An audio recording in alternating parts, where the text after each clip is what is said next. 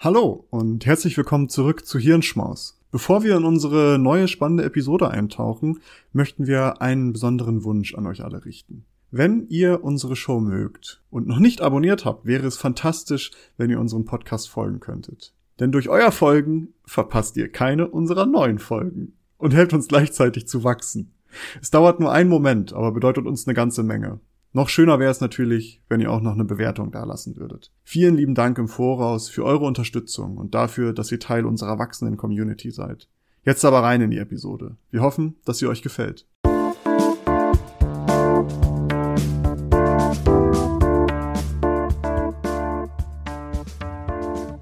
Hallo und herzlich willkommen zu einem neuen Klugschwätzer Podcast in der Lunchbreak Edition. Heute hat Maurice, die andere Person neben mir Nils in diesem Podcast, eine kleine Folge für uns vorbereitet. Maurice, welches Thema bringst du uns heute mit? Es geht äh, um, um Evolution im Grunde genommen heute. Ich habe schon häufiger über sowas gemacht, weil es interessiert mich tatsächlich sehr. Und heute soll es darum gehen, warum wir etwas sehr, sehr gut können.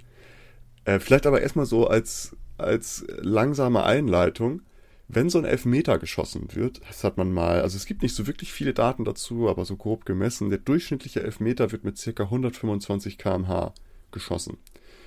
Und es können aber auch Schüsse erreicht werden, die über 200 km/h schnell sind. Den scheinbaren Rekord, den äh, erhält, äh, erhält momentan jemand mit 210 km/h einen Schuss abzugeben.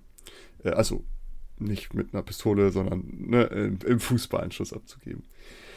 Das ist schon ziemlich schnell, also auch ein durchschnittlicher Elfmeter, 120 km/h.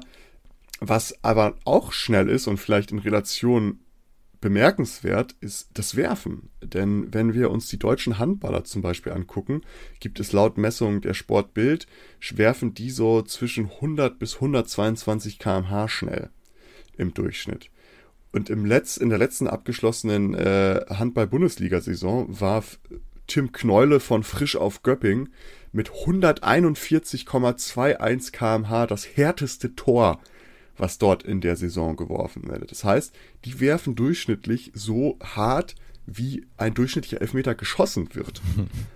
das ist für mich ja schon interessant, weil ich denke, Schießen ist viel, viel krasser als Werfen, wenn man sich so denkt, die Muskulatur, die dahinter steckt, die Oberschenkelmuskulatur und alles drum und dran. Aber wir scheinen ganz schön gut da drin zu sein, zu werfen.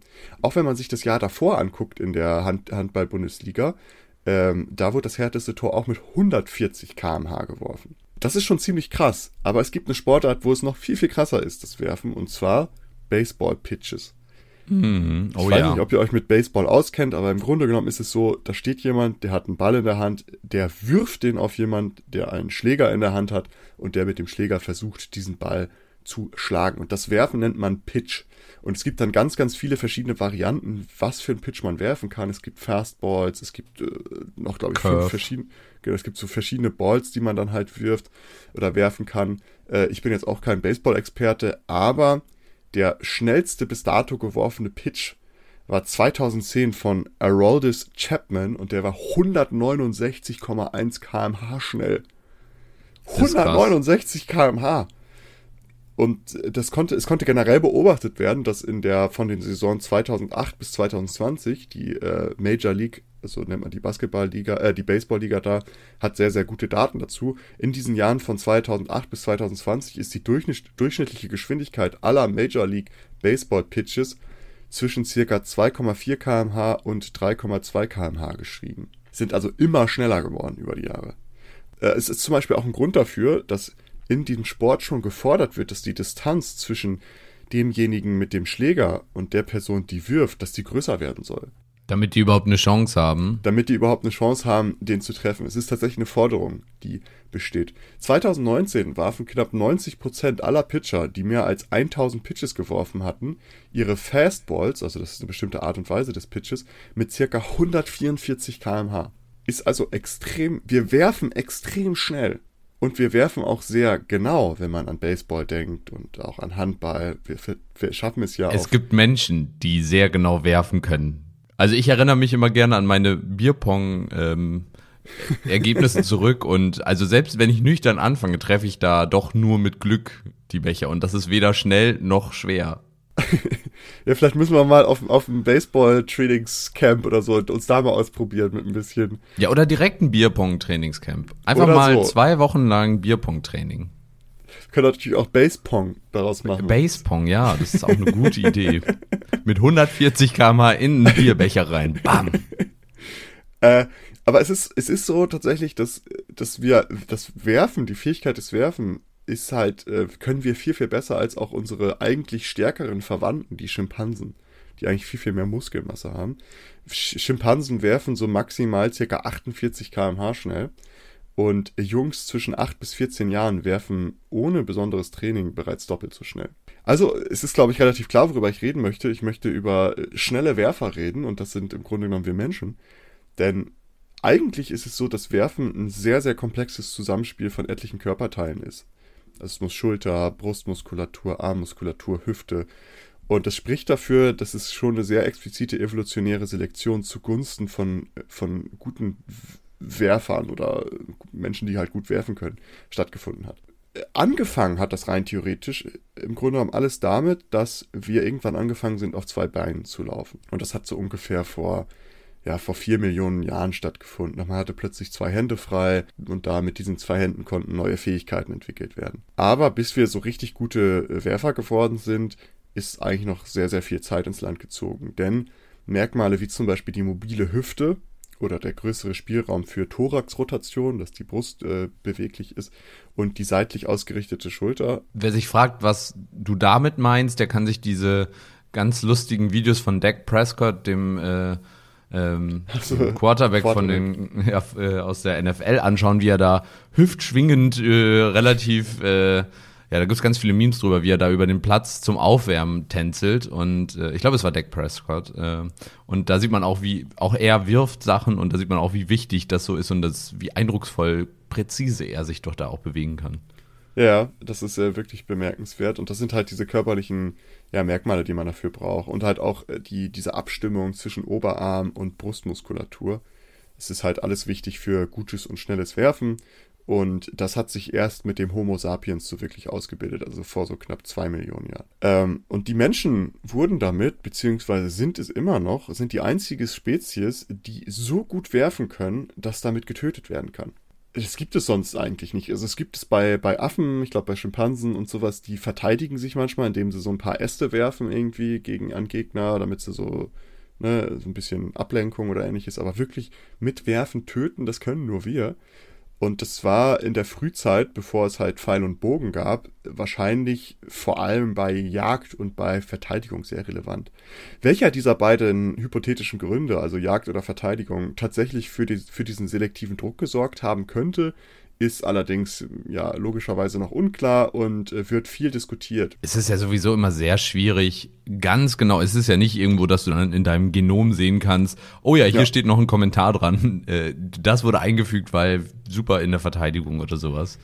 Darum sage ich so, logischerweise ist es halt noch unklar, weil ja, äh, ja es wirst du nie sicher wissen, die plausibelste Erklärung steht erstmal. So, das ist ja, ja immer das äh, die, die Vor Vorgehensweise. Aber schon Darwin hat damals schon gesagt, äh, dass die Fähigkeit des Werfens kritischer Bestandteil in der Entwicklung des Menschen ist oder war. Und jetzt kommen wir zu etwas, wenn wir das jetzt auf die Neuzeit übertragen. Also es ist ja schon so früher gewesen, dass Jagd und Verteidigung eher etwas war, was Männer übernommen haben. Also dass so diese Aufgabenteilung war. Und deswegen hat sich diese Fähigkeit des Werfens gerade bei Männern sehr ausgeprägt und äh, was dann auch dazu geführt hat, dass die Verbreitung dieser Fähigkeit gestiegen ist, weil Männer, die besser werfen konnten, waren automatisch eigentlich bessere Jäger und bessere Kämpfer, weil die gezielter werfen konnten, sie konnten härter werfen, die, äh, die Wahrscheinlichkeit einer Tötung war, war höher und damit waren sie auch in ihrem sozialen Konstrukt wahrscheinlich höher angesehen oder besser angesehen.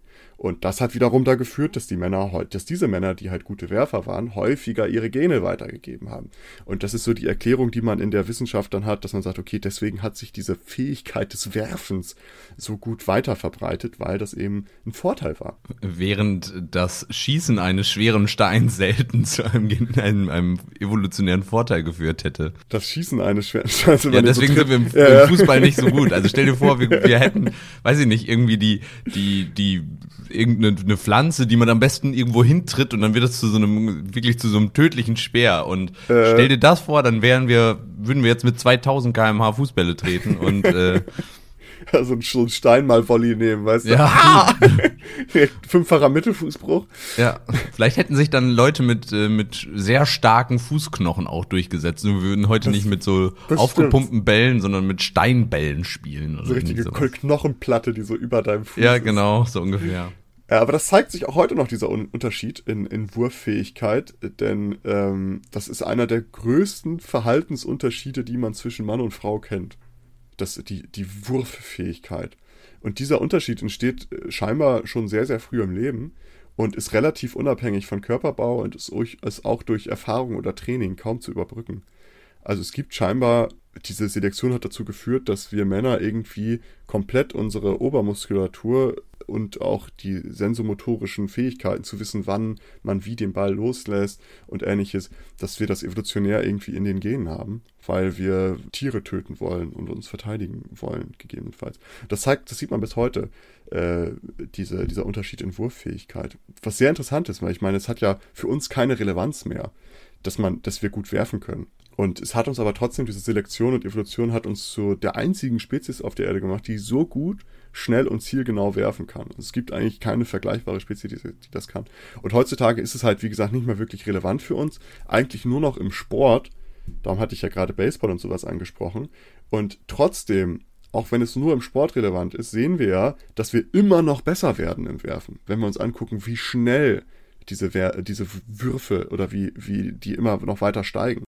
Aber da ist die Frage, weil das ja auch auf Jahresbasis passiert, ist es wirklich, da ist es sehr unwahrscheinlich, dass es Evolution Klar. ist, sondern Training. Klar, ich meine, aber es ist, äh, es ist ja trotzdem krass, also wie der Körper sich auch noch, noch weiter dieser, dem, mhm. diesen Vorteil zu Nutzen machen kann. Das Optimum ist noch nicht erreicht, was genau. unser Körper in der Lage ist zu zu werfen. Zu ja, genau, zu liefern, auf jeden Fall. Äh, und das ist schon, finde ich immer sehr interessant, dass man, wenn man sich das so wirklich über diese Jahrzehnte anguckt, die zum Beispiel im Baseball sind, dass sie immer schneller werden, dass die immer merken, okay, also klar, das auch mit Wissenschaft zu tun, nachzuvollziehen, wie ein Wurf funktioniert, was die perfekte physikalische äh, Wurftechnik ist, wann losgelassen werden muss. Das ist ja alles, was auch berechnet wird, was sich dann ja komplett durchsteigen ähm, um, das, äh, um den perfekten Wurf hinzubekommen. Aber trotzdem sieht man, die haben die körperliche Gegebenheiten dafür. Ich würde es jedem empfehlen, guckt euch mal Baseball-Pitches an. Und das ist so In krass. Ja, es ist so krass, weil die werfen häufig so, dass die halt so lange wie möglich den, den Ball hinterm Rücken halten. Mhm. Damit halt der, der Batter, also der, der mit dem, mit dem Schläger, der dann da steht, nicht wirklich sehen kann, wo der Ball jetzt rauskommt.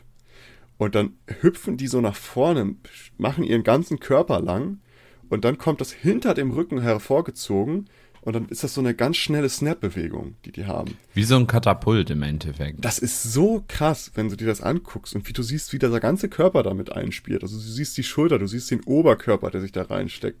Äh, du siehst dann diese Drehung, du siehst den Arm, der Ellbogen.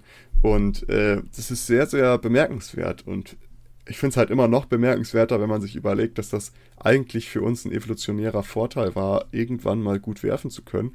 Und heutzutage ist es etwas, was wir tun, um einfach Spaß oder Unterhaltung zu kriegen, weil, naja, wir brauchen es halt sonst nicht mehr.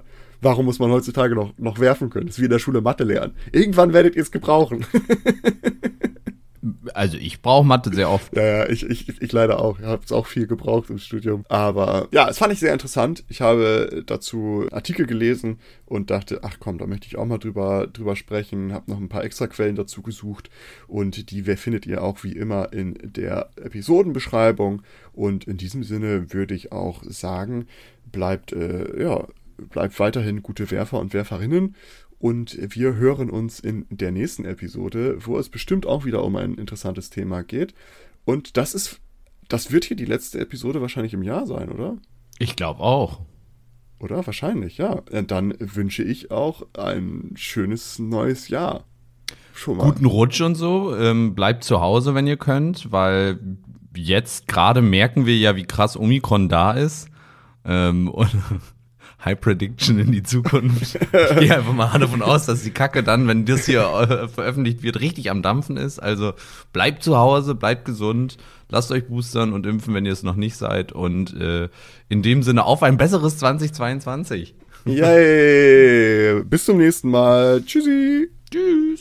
Danke, dass ihr diese Episode komplett gehört habt. Solltet ihr uns hier noch nicht folgen, würden wir uns sehr freuen, wenn ihr unseren Podcast abonniert und bewertet. Wir stecken viel Arbeit in dieses Projekt und freuen uns über jedes Feedback. Folgt uns gerne auch auf Instagram und oder Twitter, wenn ihr absolut nichts mehr verpassen wollt. Links dazu findet ihr in der Episodenbeschreibung. Danke für den Support, hoffentlich bis zum nächsten Mal.